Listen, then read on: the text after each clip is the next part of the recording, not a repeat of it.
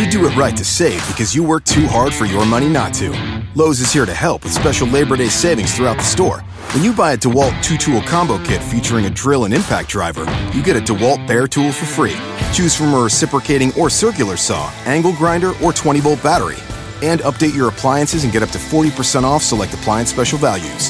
This Labor Day, do it right for less. Start with Lowe's. Tool offer valid through 828. Appliance offer valid through 911 U.S. only.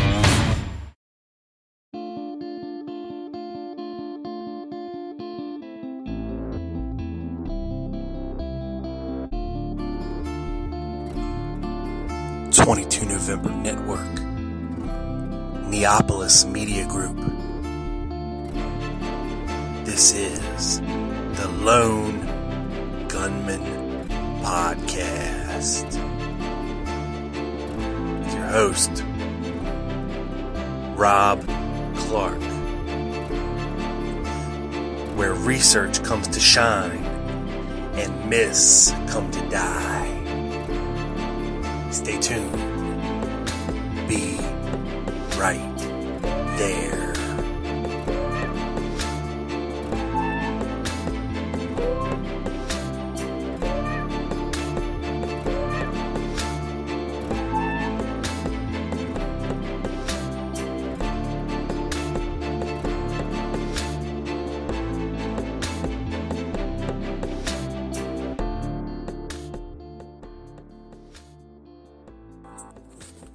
What is up, people? Welcome to the Lone Gunman Podcast. This is your host, Rob Clark, and today it's episode number 63. And I'm rolling Han Solo today. It is the first solo show in a long time, and uh, I've missed it. Although having guests is, is good, and I've been blessed to have some really, really good ones on uh, here lately, back to back to back to back to back. Um, it feels good to be able to talk to you today because I got a lot to get off my chest. And the topic of today's show is, as most of you know from listening to the show, uh, you know, I'm kind of fascinated by what, with what was going on in New Orleans uh, before the assassination. it's one of my main areas of focus, and uh, here lately, a lot of Thomas Beckham, Fred Crisman related things. Um, I'd asked uh, author Kenn Thomas to come on the show to talk about his book, uh, JFK and UFO. Um, he politely declined. Uh, he's saying he's not doing interviews right now. But the reason I wanted Kenn to come on is I know a lot of people out there roll their eyes at the title of the book and they won't even look at it, they won't even give it the time of day the book is is is not a, a UFO book per se. Okay, it, it traces a tale, um, and very well, I might add, and documents with with um, you know with with actual documents and research. Um, the tale of what the military and, and Army intelligence and everybody was up to back in the in the late 40s and 50s, you know, up through the, the Kennedy assassination, and what Kennedy was trying to do. Um, of course, everybody out there knows, and, and, and a lot of the book, uh, JFK and UFO, is about Fred Crisman and his life, who he was, and what he did. Um, and if you listen to, you know, a couple shows I've done on uh, the Dallas Action and, and here on uh, the Lone Gunman with Doug, you know, we've talked about it some. Um, you know, these guys are interesting characters, okay? And, you know, a lot of people dismiss them because it's hard to find anything on them. And I think that there is a reason for that. Okay, you know, if these guys, you know, I, I don't know how to say this without seeming like an asshole, but, um, you know, some of these guys that, that we have a, a lot of information on, a lot of declassified information on, um, you know, if these guys were truly, truly, truly, you know, big, huge CIA assets, you know, that meant a lot to national security, we wouldn't have those documents. They would still be classified, um, we, and we might never see them. So it's very hard to find information about uh, Fred Crisman and Thomas Beckham when it comes to official sources. And, you know, the best we can do is take what we got. Okay, so you know with Crisman, it's it's it's really hard to pin him down. I mean, it's it's hard to deny, you know, that he was in certain places at certain times, and you have to remember that after World War II, and you know, which you know, there's a lot of stuff going on with World War II, and then the war ended, and we uh, we soaked in a lot of these German scientists and and these aeronautic specialists from Germany, the Nazis, um, under Operation Paperclip, and you know, Allen Dulles was a big force behind getting that done. Um, and of course, we have the creation of the Central Intelligence Agency in 1947. Um, and it didn't take long for them to get going and and uh, make a big splash on the global scene very quickly. But what's interesting to me is that also in 1947 we have the introduction of possibly the first ever uh, real, plausible uh, crash of unidentified flying objects in Roswell, New Mexico. Um, and the Ramey memo has been has long been a uh, uh, what what is the closest thing to proof that we might actually have that something did happen there. I'm and I'm going to read you the Ramey memo, um, and you can judge it for yourself. It is it's been decoded. Um, urgent headquarters uh, Army Air Force, Washington, 8th July 1947, uh, Vandenberg, from headquarters, 8th AAF, subject Roswell. FWAAF, I don't, I, I don't know what that means, acknowledges that a disk is next new find west of the cordon. At location was a wreck near operation at the in addition Teapot Airfoil Ranch, and the victims of the wreck you forwarded to the question mark team at Fort Worth, Texas. Aviators in the disc, they will s- skip or ship for A18th Army AMU AAF visitors uh, by B 29, ST, or C 47 to Wright Air Force Base, assess airfoil at Roswell. Um, assist fly out, assure about that CIC slash team said this misstate meaning of story and think noon uh, send said late today next sent out of pr public relations weather balloons would take work if photos used and land demo drawing crews better if they add i don't know and then Ramey. um, and what i'm referring to is there's a picture of of uh, Ramey uh, bending down holding up a piece of what was supposedly crashed at Roswell, which was just a weather balloon. Um, now, of course, this wasn't first stated in the original uh, news story. It was a disc-shaped object, um, and they think the weather balloon was the cover story. And when he was when Ramey was bending down and holding a piece of this uh, weather balloon up, he had a memo in his hand, which of course is upside down and the paper is creased. So what people over the years have been trying to do is to flip it and actually try to decipher what this memo said. And what I just read to you is is the best uh, so far. Um, I think it's by David Putlish. Put, Putlisk? I don't know. But uh, so you know, it it kind of all coincides together. Um, you know, if if this would have happened and they covered it up, and then we absorbed all these Nazi, brilliant Nazi uh, aerospace engineers and scientists, uh, you know, to back engineer these craft or to apply their technology to craft already existing. Um, and I'm not saying we're being visited by little green men and UFOs. Okay, I'm, I'm not. That's not what I'm saying. Um, what I am saying is, you know, it's more plausible to me that you know, if and, and here recently there was there was uh, the Roswell slides that came out May May fifth, which are supposedly actual photographs of or these little slides from from the Roswell crash from somebody that was working there at the time, and and smoking them out. Now we can debate their authenticity all day long, but uh, you know it's it's it's just hard to say whether or not yeah or nay. What I do know is that you know, as far as as long as mankind has been around, okay, and I'm talking, you know, thousands of years, maybe a hundred thousand years.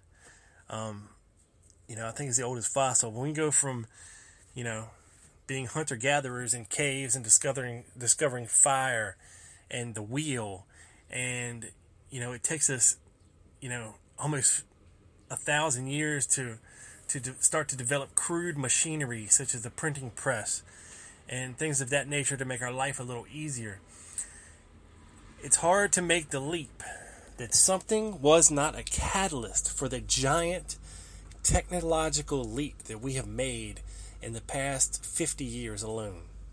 When you look at the big scale of things, of, of humanity and people on this planet, that, I mean, people, you know, in the last hundred years, we've went from carts and buggies, you know, horses and buggies, horse-drawn carriages, okay, to airplanes, jet fighters, space shuttles, okay? You know, it's just it's craziness.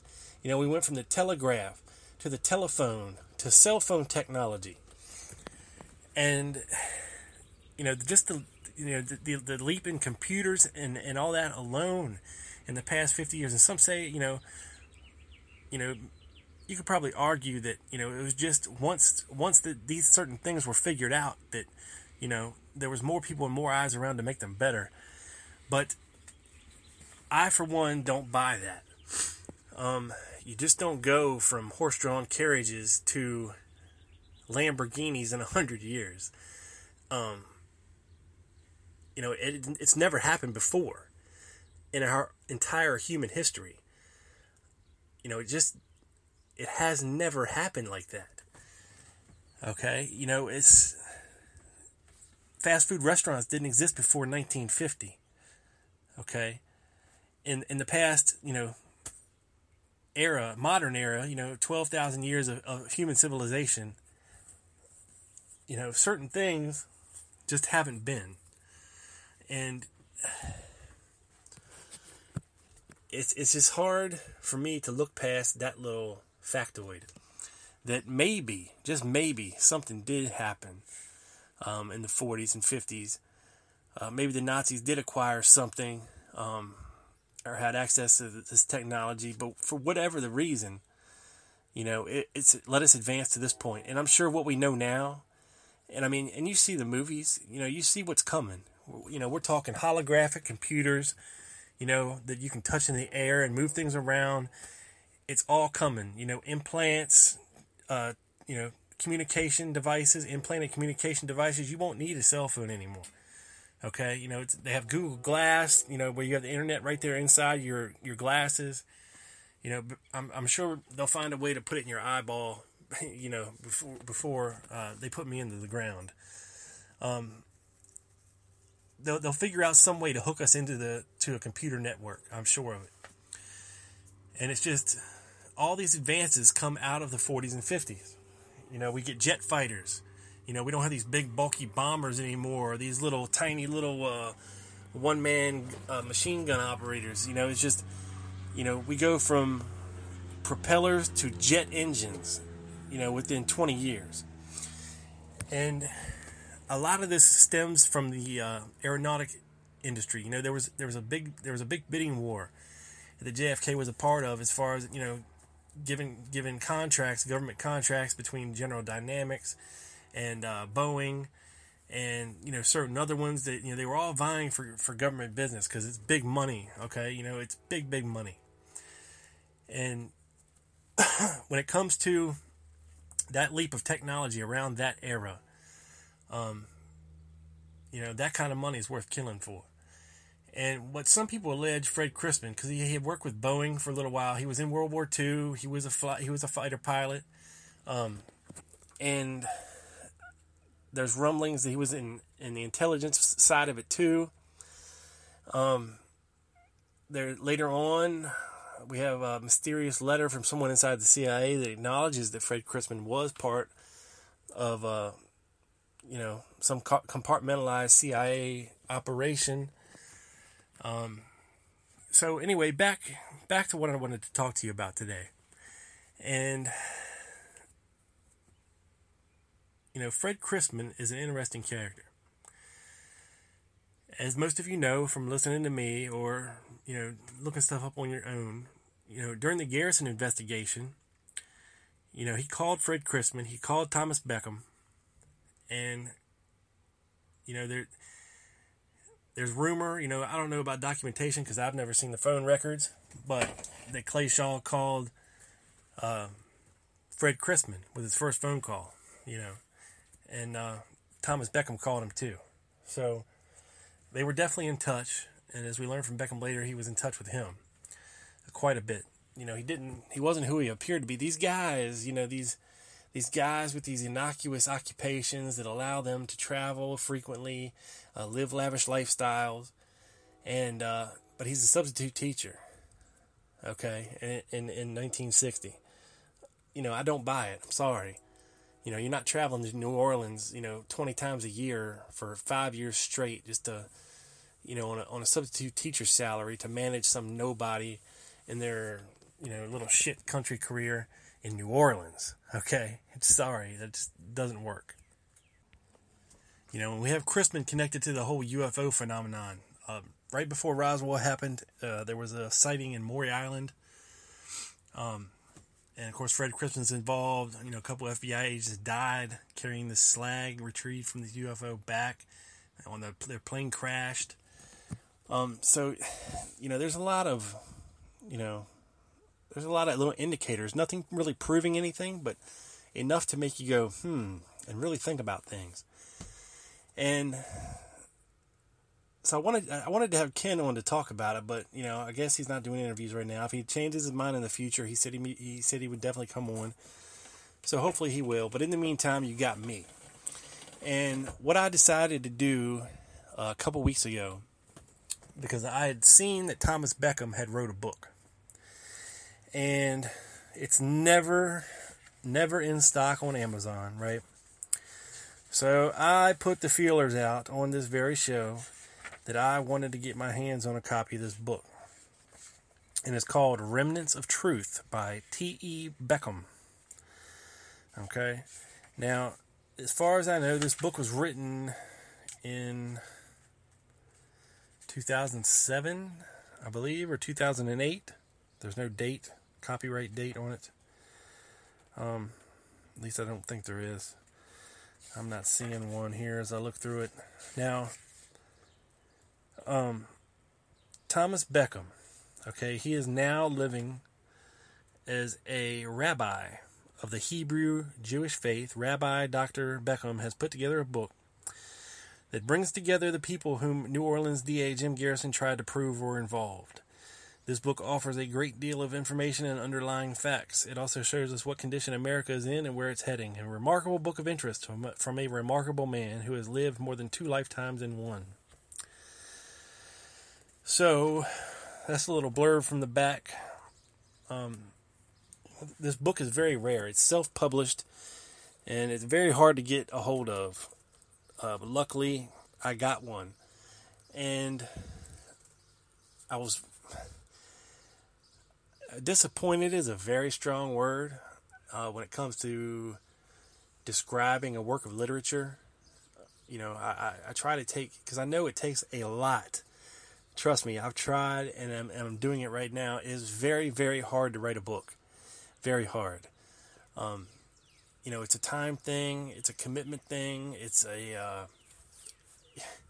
it's just a big investment of your time, your body, your soul, your mind and I hate to just dismiss uh, what somebody wrote as disappointing, but when considering what kind of a role you played in the assassination of JFK, allegedly, um, I think I would have liked to have seen Thomas Beckham have himself a writer.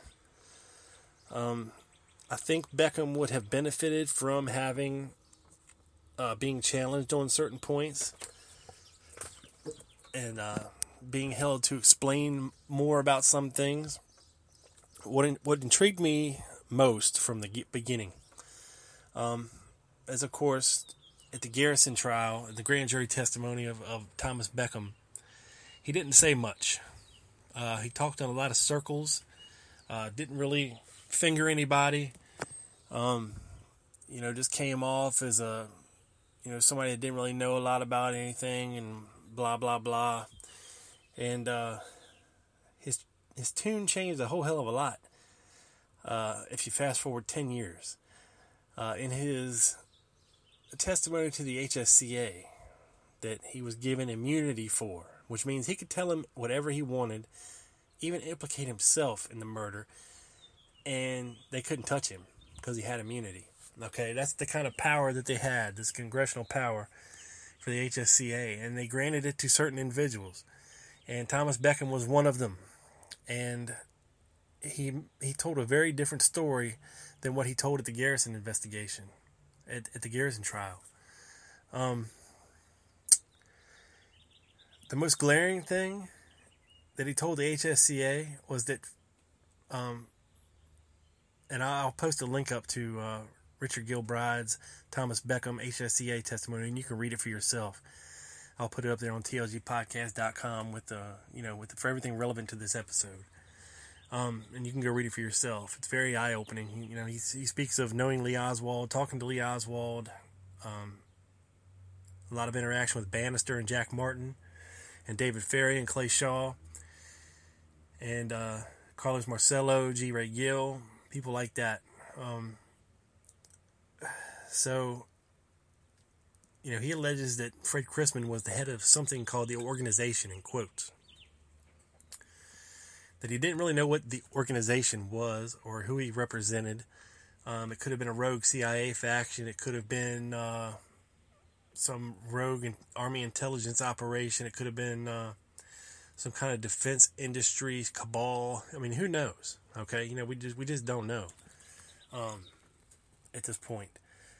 Um, so he really laid it on, you know, that that that, that Crisman was his slick talking. He was a, basically a fixer. You know, he always drove a nice car, had nice clothes, had money.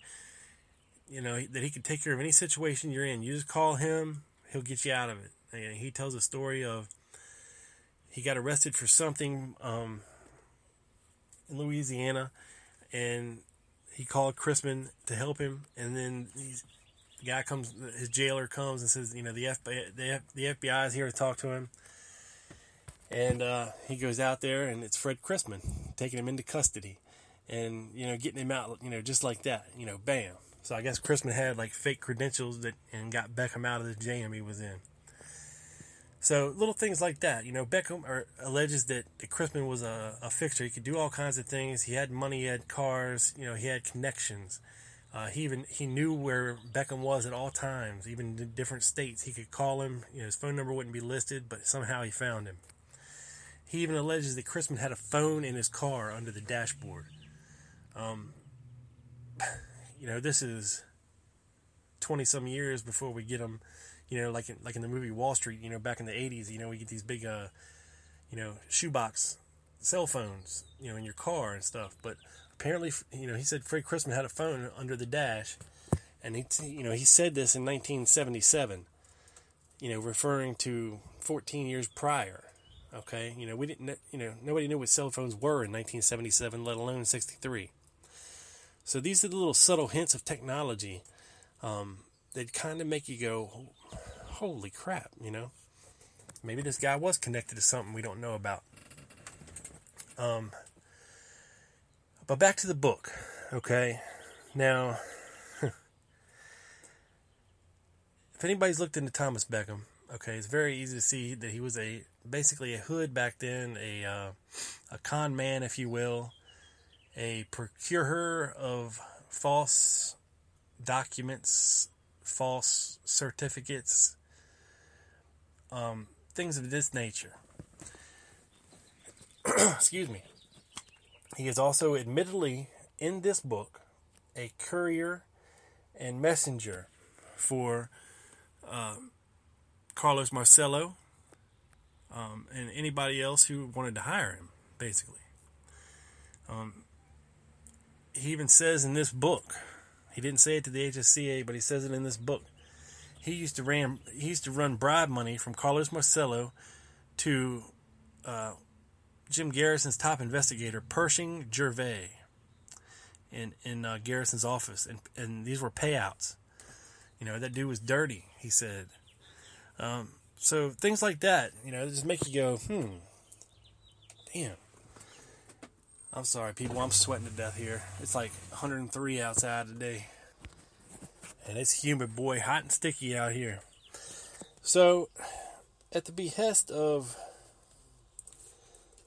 well, you know, this book here, Remnants of Truth, it's approximately 130 pages, and maybe 150 pages total, but I, I say 20 pages or so in the back of the book are some of the many certificates that, that Thomas Beckham has been awarded in his life and, and several letters from so called friends of his that uh, he said he wrote to a hundred of his friends and, and asked them to write a note back, you know, telling them uh, or just what, what they would tell somebody about Thomas Beckham, what kind of person he was. You know, these are basically like uh, character requests, you know, and I'll read you a couple when we get there.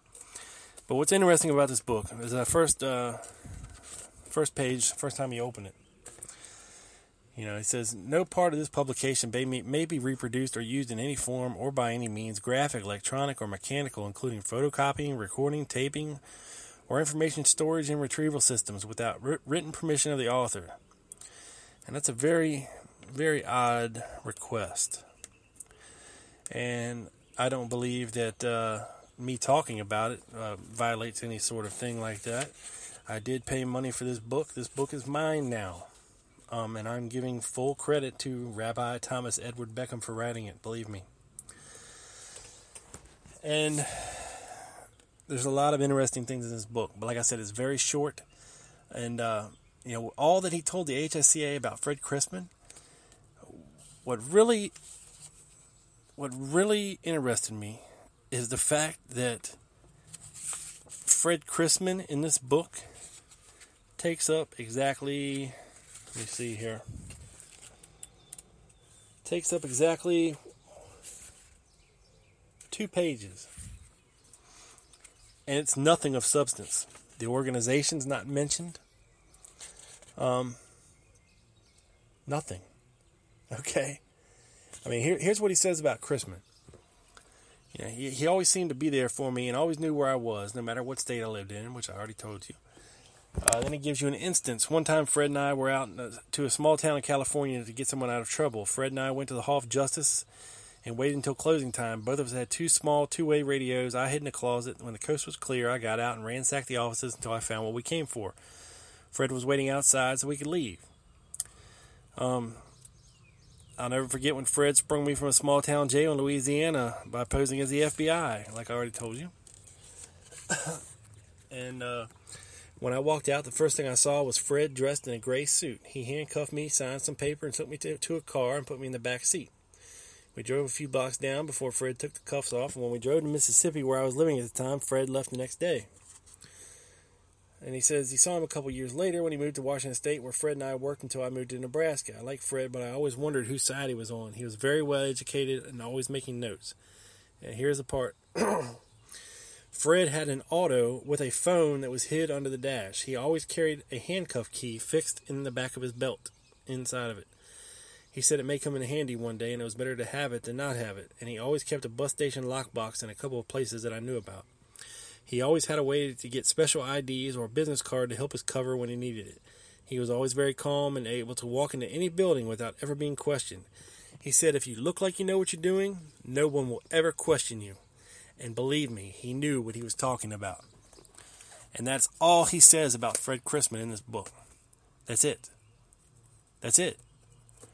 Um, you know, and admittedly, in Thomas Beckham's own words, um, he wrote this book at one in the morning. I think he said it took him like uh, two hours to write it.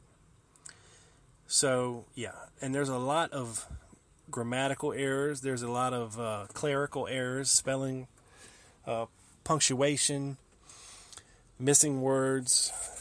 You know, it's things like that. Look like you know he's banging these out on the typewriter, and they photocopied them all and stuck them as a book. But whatever. let me see here.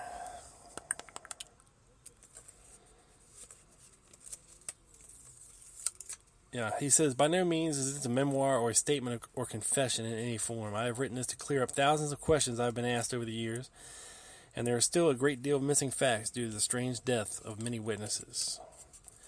And which is why he said that he didn't say anything for a long time because people were dying around him. Um, people were disappearing and dying. And he goes on to mention uh, but as far as I ran, someone always managed to find me, like my CIA buddies, Jack Martin and Fred Crisman. Uh, you know, things like that.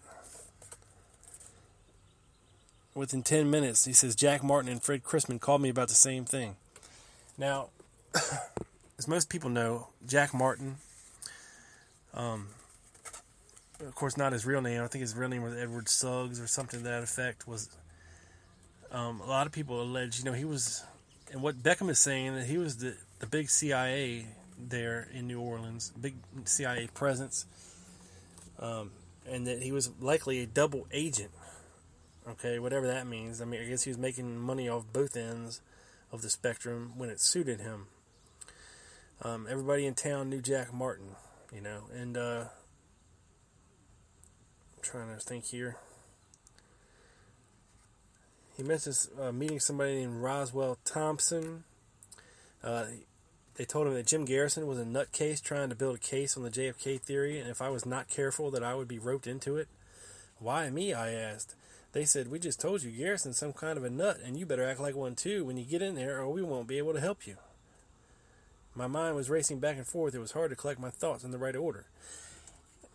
Now, they're talking about roping him. He's talking about getting roped into the Kennedy assassination. But he told the H- HSCA in 1977 that in the presence of Clay Shaw, Jack Martin, G. Wray Gill, Sergio Arcacha Smith, that they compiled a package and that he couriered it to Dallas and handed it personally to um, Lawrence Howard, okay, in Dallas, like two weeks before the assassination.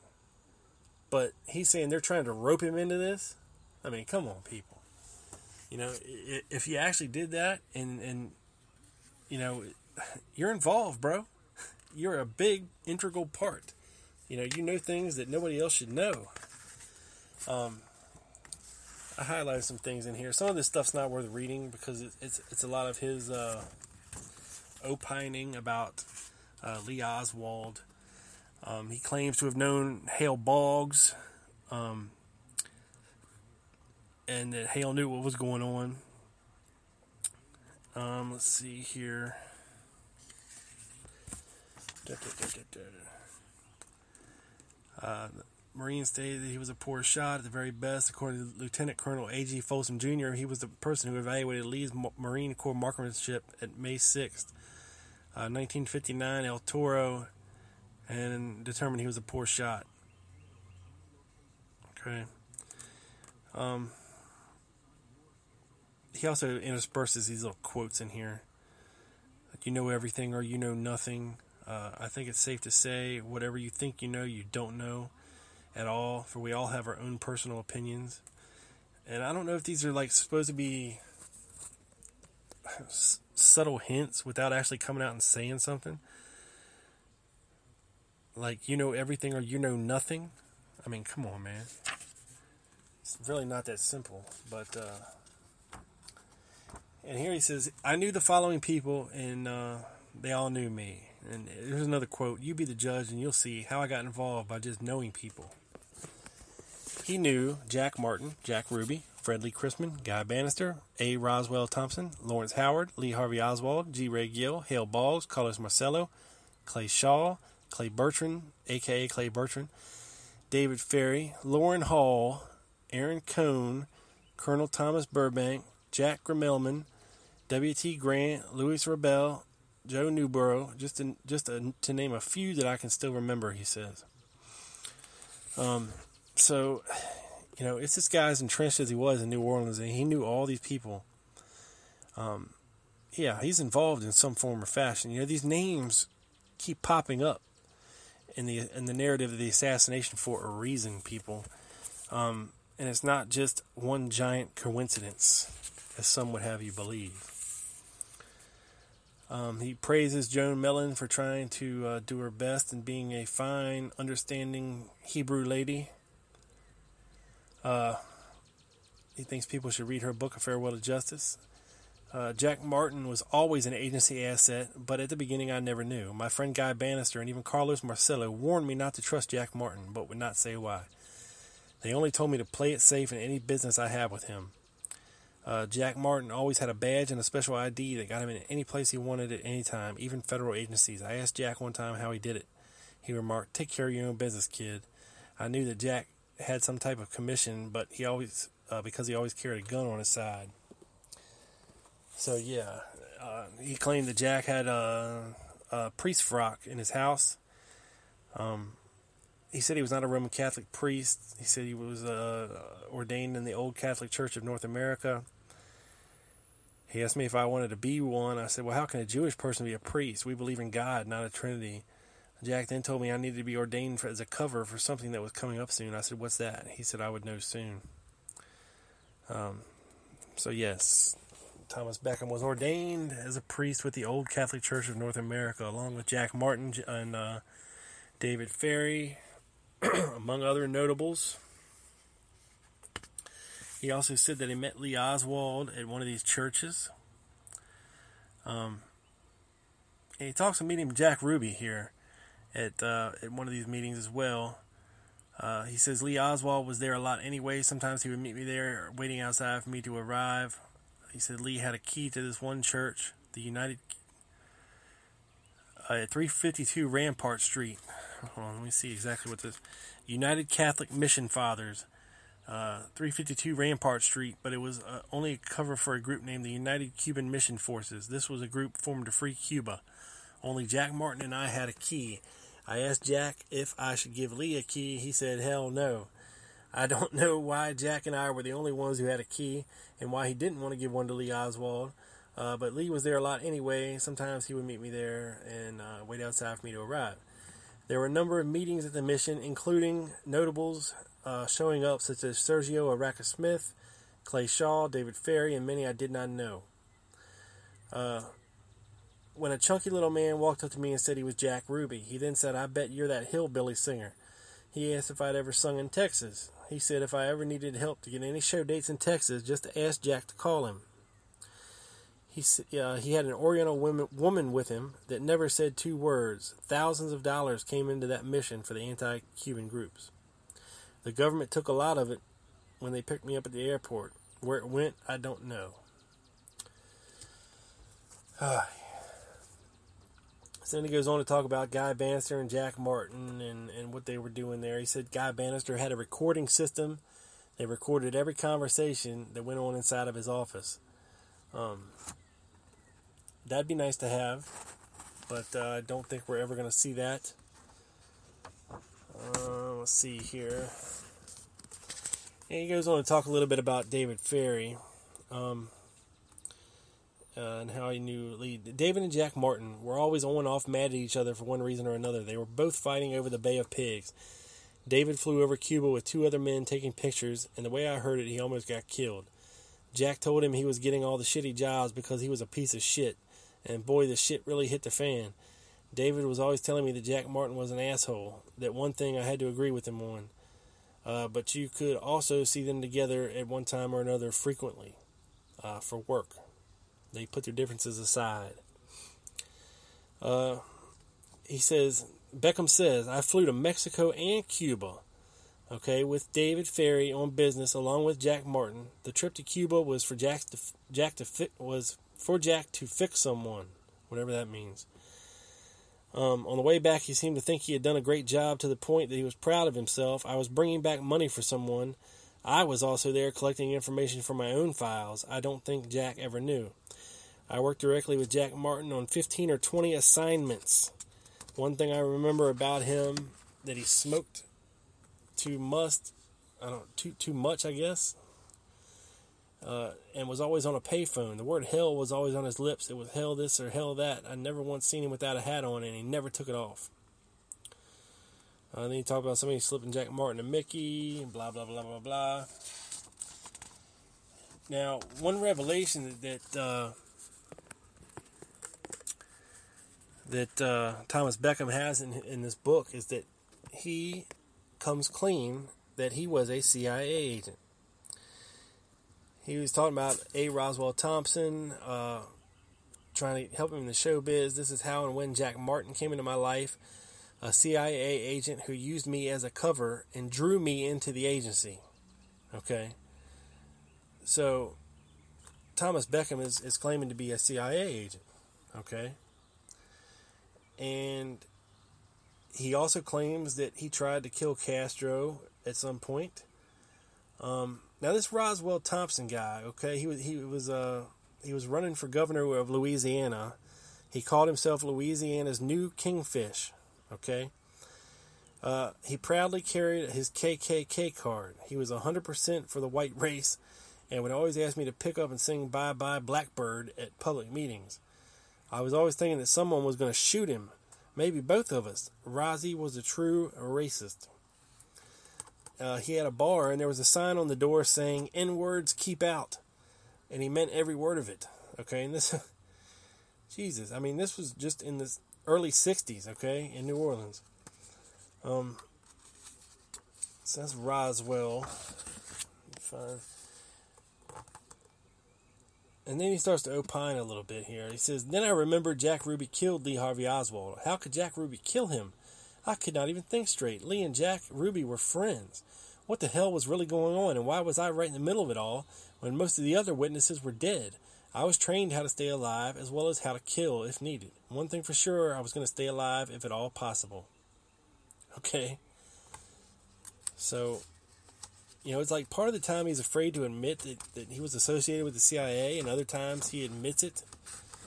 Uh, you know, as far as being trained enough to kill. Um, then he talks about Lee Harvey Oswald. Uh, I only wish they knew him as I did. To this day, maybe because I know the truth, I still see him as a good friend. I remember the first time I met him. Lee and I met through Jack Martin, who was my manager promoter. Lee told Jack told Lee I played guitar and sung. Lee asked me if I was any good. Sure, I said, but I guess that's up to whoever hears me. Lee said he would like to hear me sing. From then on, Lee and I became good friends, and to this day, people ask more about Lee than they do about JFK. But I only remember Lee as a friend. Uh, we would go all over New Orleans to clubs and parties, and before long, I found out that Lee knew most of my friends and I knew most of his. I asked Lee what high school he'd gone to in New Orleans. He told me that he did not go to high school in New Orleans. He went to high school in Texas, and only a couple years older than me. I think he told me that he was born in 39. Lee said that he went to school in Fort Worth, Texas, and then jokingly said that's where you should be singing your cowboy and hillbilly songs, not here in New Orleans, but in Texas or Nashville. I asked him if he was born in Texas, and he said no, he was born right here in New Orleans, uh, and he, that he loved New Orleans. A number of times, Jack Martins would show up and ask me in a nice way to take a walk so he could talk to Lee alone.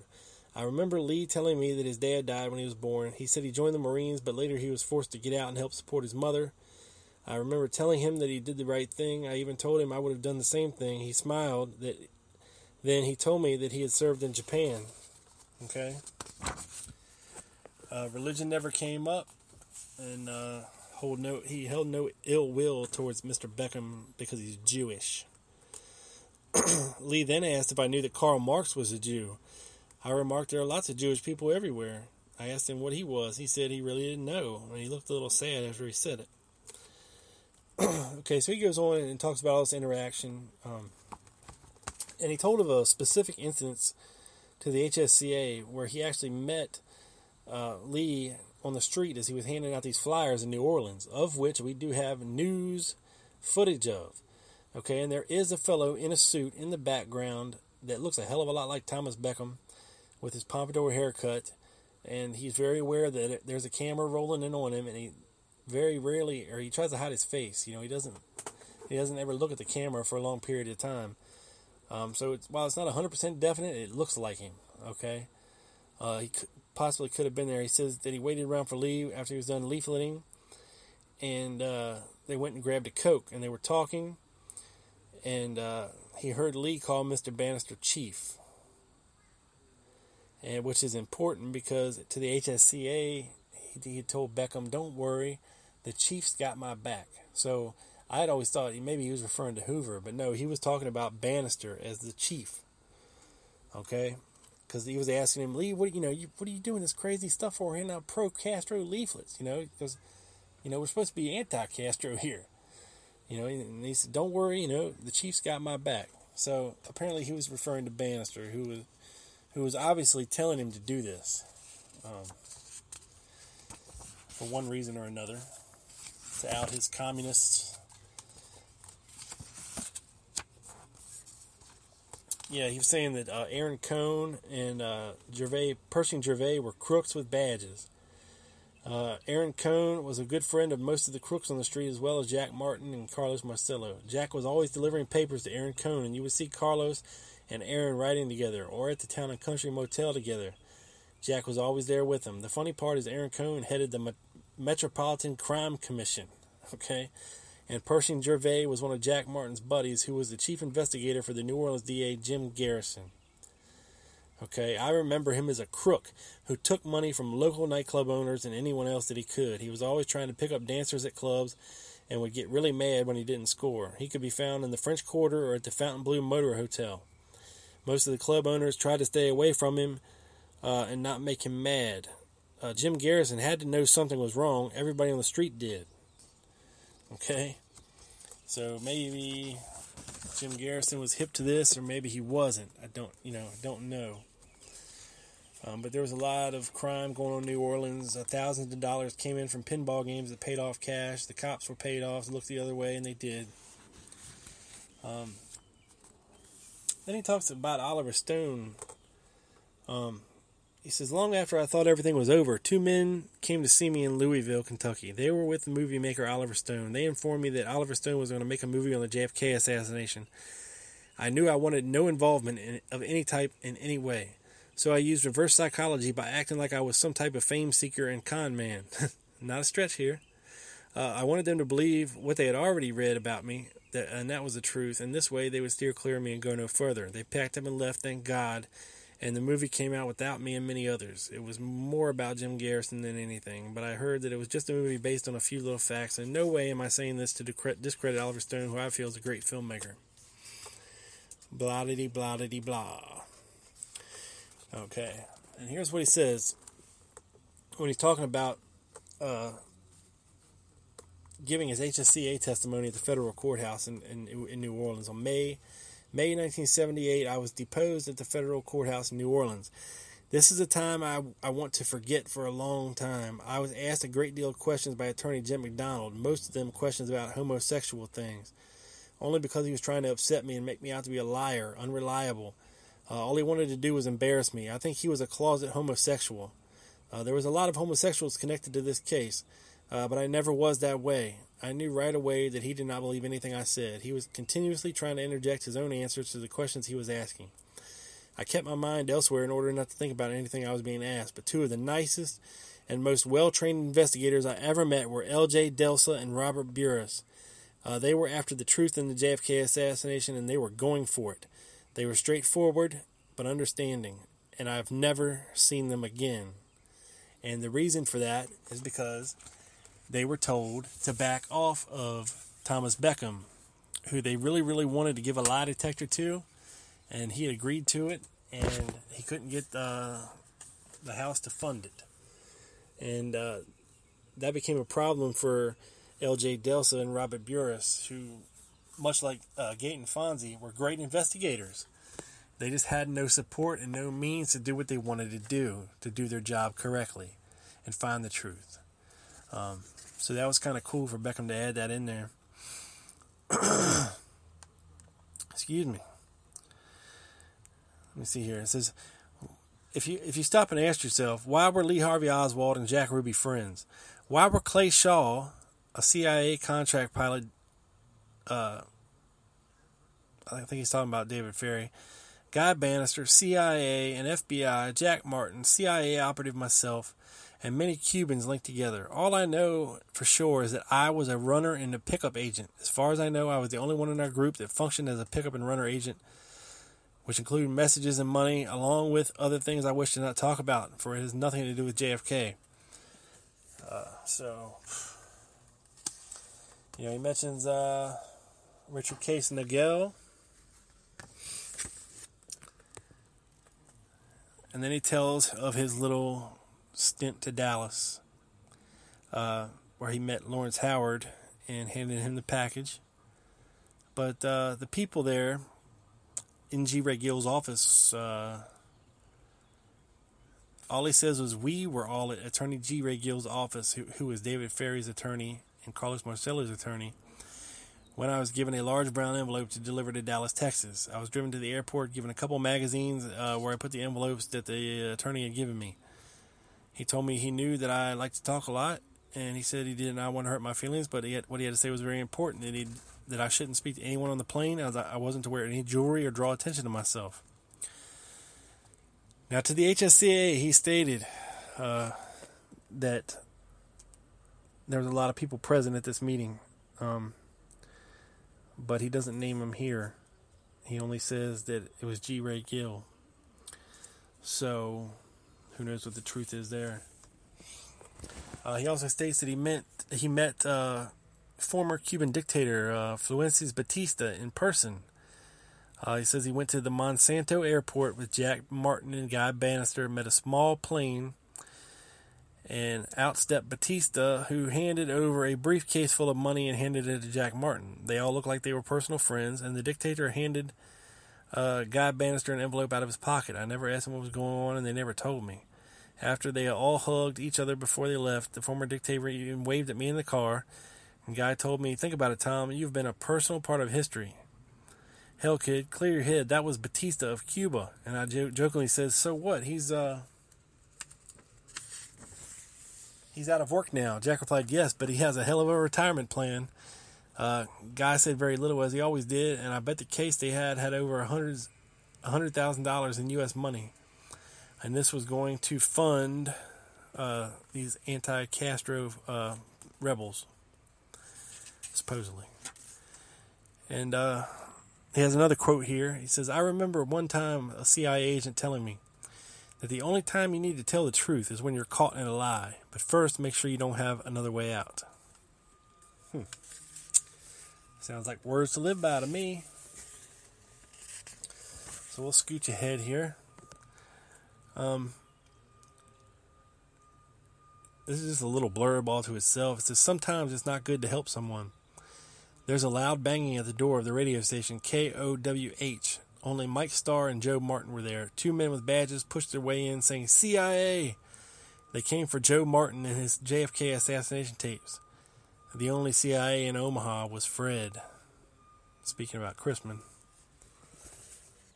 So I mean, who knows if Crisman was going around and gathering up information and evidence in the case. You know, it's it's interesting to think about people. Um, and later on in the book, you know, Thomas Beckham even still claims to be threatened to this day. Um, after A Farewell to Justice by Joan Mellen came out, and I was mentioned heavily in it in my role the, possibly in the assassination. Um, he was stalked at a shopping mall and uh, later there was a car with no tags um, outside of his residence for weeks, and uh, that he even went out and, and asked them what they were doing. Um, and he, you know he likes to point out that you know that that that evil has taken over after JFK's death, you know, like 9/11, Desert Storm, Iraq, Iran, Afghanistan, the Oklahoma City bombing, children killer, killing other children in schools across America, Beltway snipers who killed over 16 people at random, the Davidians uh, in Waco, uh, the death of Martin Luther King, Bobby Kennedy, uh, Jamestown. Uh, you know, he goes on and on. Clinton getting in trouble with women, uh, Catholic Church and priests, uh, with molestation charges, AIDS, Dr. Jack Kevorkian. He says, I say this in order for, I say all of this in order for us to understand that we must stay in the sight of God as a people who love and care for Him, and He will protect our nation. Yeah, well, from all that, it doesn't sound like he's doing a very good job, Tommy. Um, and he goes on and talks about, you know, what a great nation we should be and, and how much he still loves his country. Um, and he has a quote in here from, from the CIA. It says, "Like a blade of grass, we mu- we all must grow. Your training has caused your arena of thought to be able to do anything without concern. You exist and don't exist for all purposes. The agency. There are more questions than there are answers. For every answer, there will be more questions." Just weird stuff like that, you know. Like, come on, bro. And here's an example of a testimonial letter. Um, from uh, Rabbi Carl Jacobs. I have known Thomas Edward Beckham, uh, who has been a friend of mine for nearly 15 years. I remember when he became rabbi. He was always trying to teach Gentiles about Hebrew faith and getting into trouble. I was thoughtless when I heard about him being some kind of secret agent or whatever in JFK assassination. This, I told myself, could not be true. Not the loving, kind, and understanding Thomas Beckham I knew. But after a while, I remembered something he said in a meeting in Los Angeles. Yesterday does not matter. We have to stop living in our past if we are ever going to change. Yesterday is gone. We have only today. That will also become yesterday. Then I knew this was and was not my friend. He was not the same old person he once was. He was now a fine person. Okay, so apparently Thomas Beckham quoted this guy like lyrics from the Paul McCartney song yesterday, and you know some of this stuff. Like I said, it's it's hard to decipher. You know, some are small. And I've known Rabbi Beckham for nearly 35 years. Whatever he does, he does it well. He is a fine family man who is always self-giving.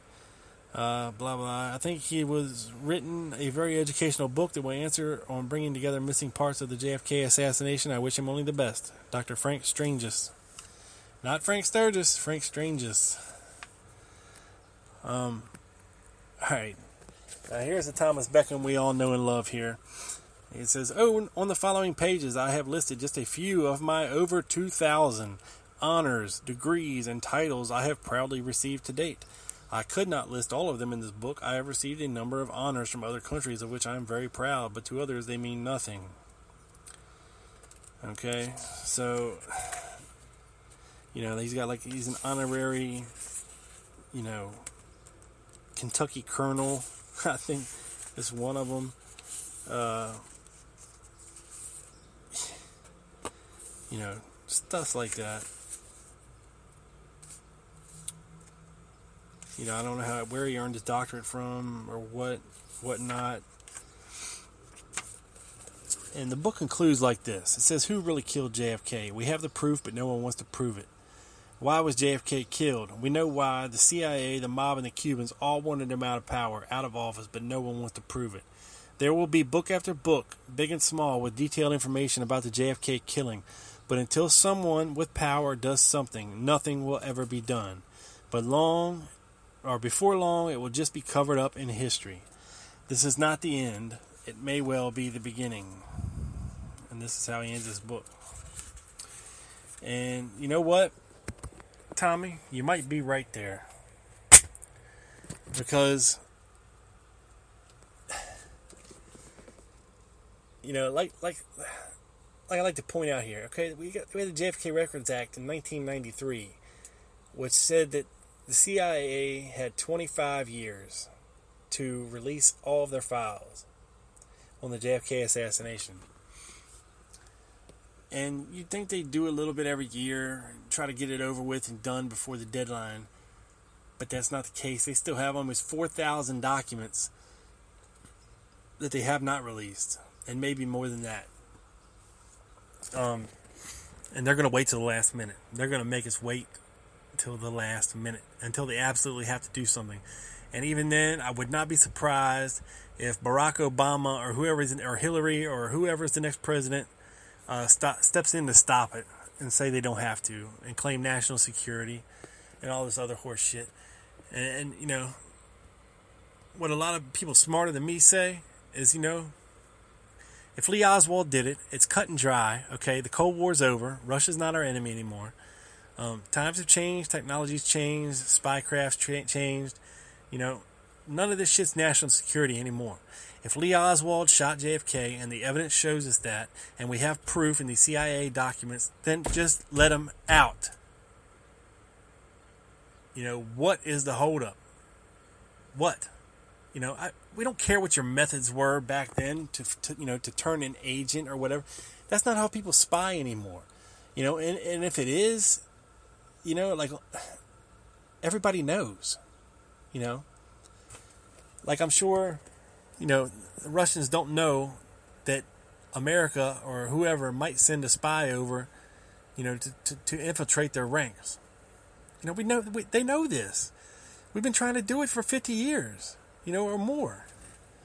You know, it's just a part of the game we play with each other. You know, it's not like there's a lot of paper files being transferred here, transferred there. You know, it's uh, you know, a lot of this stuff is on computers. It's hacking now. It's it's it's spying using technology. You know, satellites, cameras.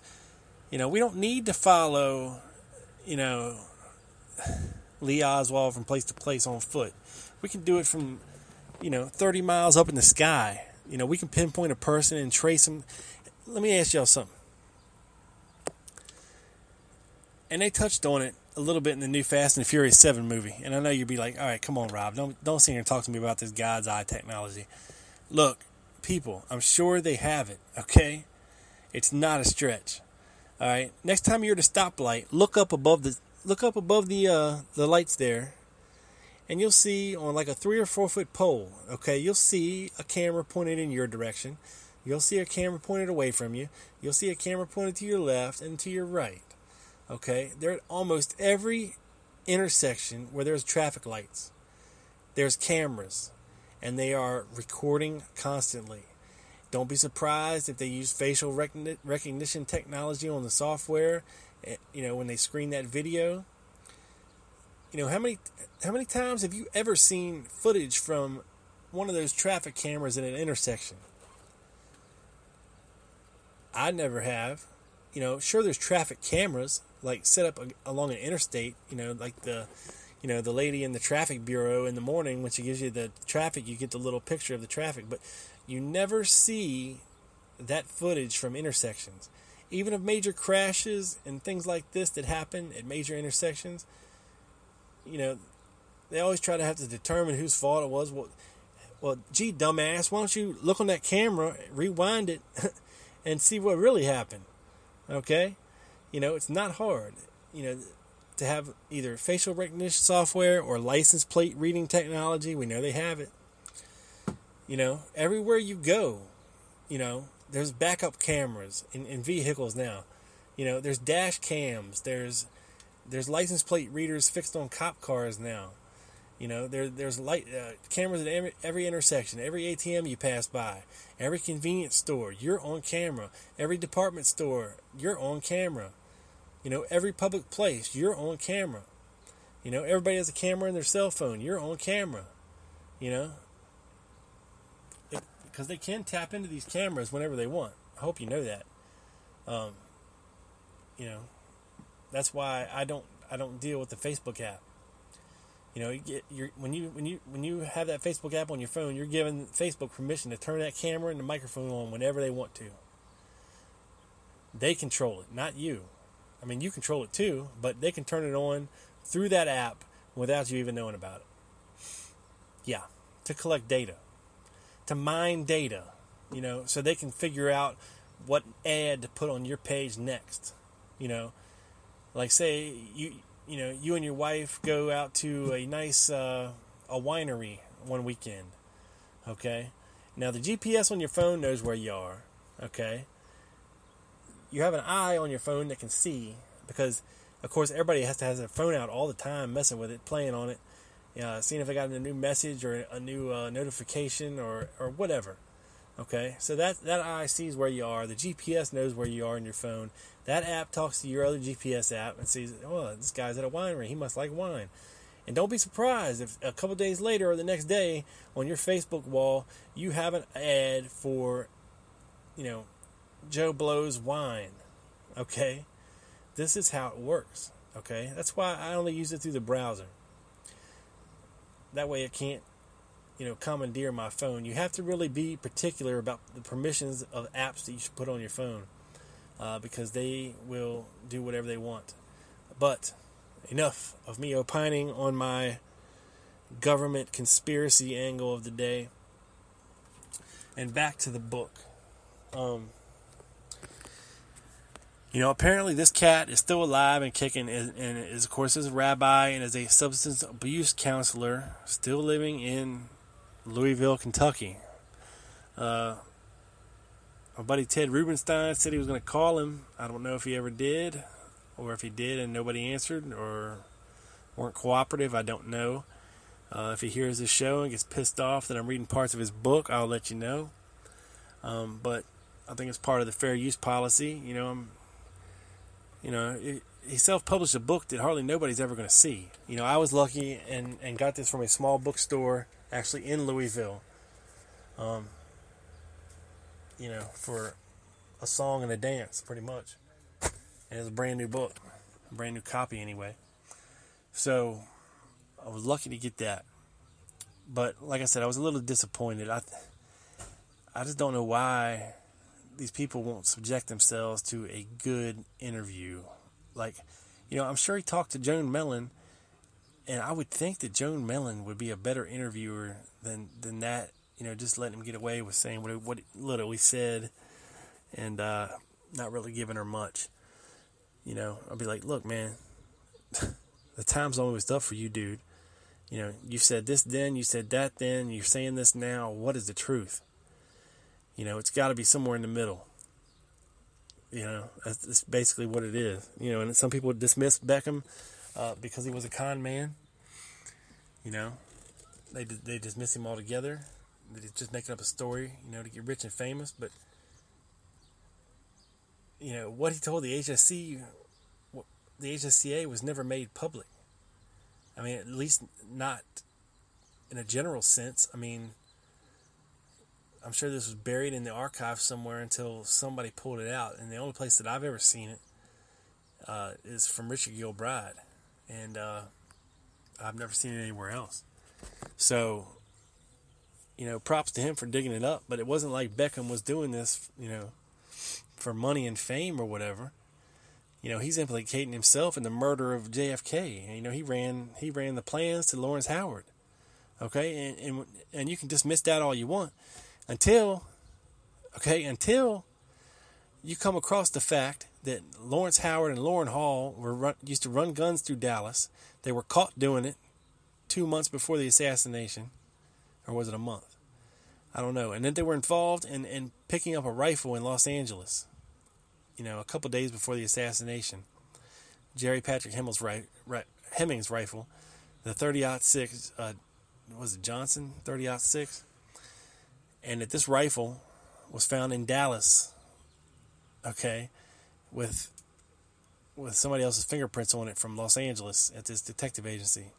The FBI showed up at this detective agency in Los Angeles the next morning, Saturday the 23rd, and wanting to know if the guy's fingerprints on this rifle was in Dallas yesterday.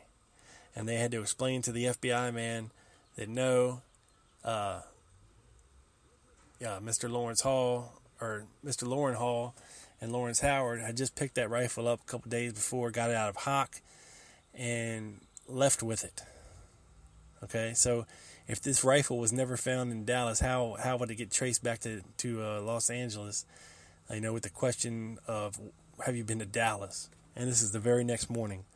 So, you know, there's there's little pieces like that that Beckham would have never knew about.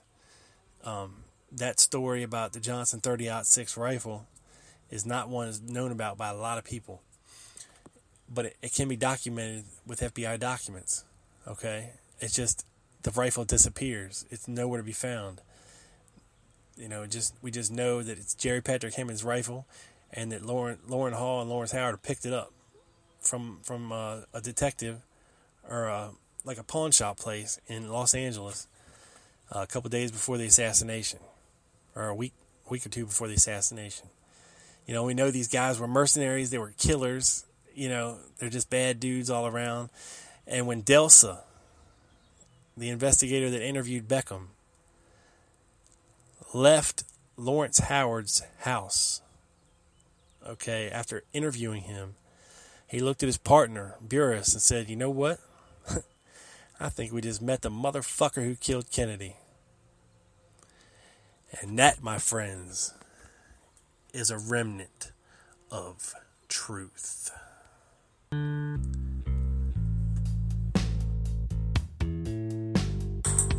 This son of a bitch is in the can, people. Banged up this satellite down directly to your ears. This is your boy Rob Clark. Thanking you for listening. TLGpodcast.com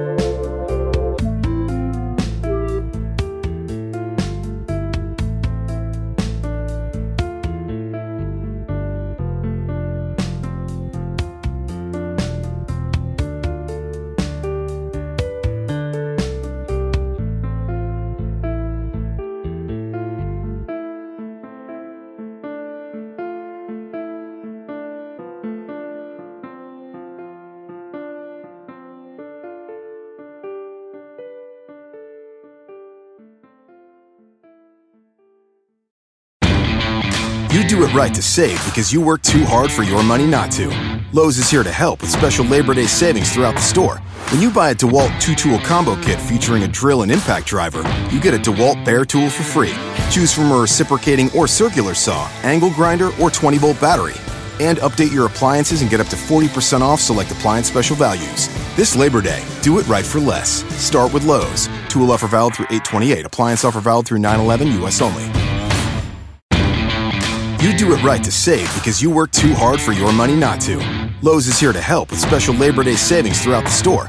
When you buy a DeWalt two tool combo kit featuring a drill and impact driver, you get a DeWalt bare tool for free. Choose from a reciprocating or circular saw, angle grinder, or 20 volt battery. And update your appliances and get up to 40% off select appliance special values. This Labor Day, do it right for less. Start with Lowe's. Tool offer valid through 828. Appliance offer valid through 911 US only.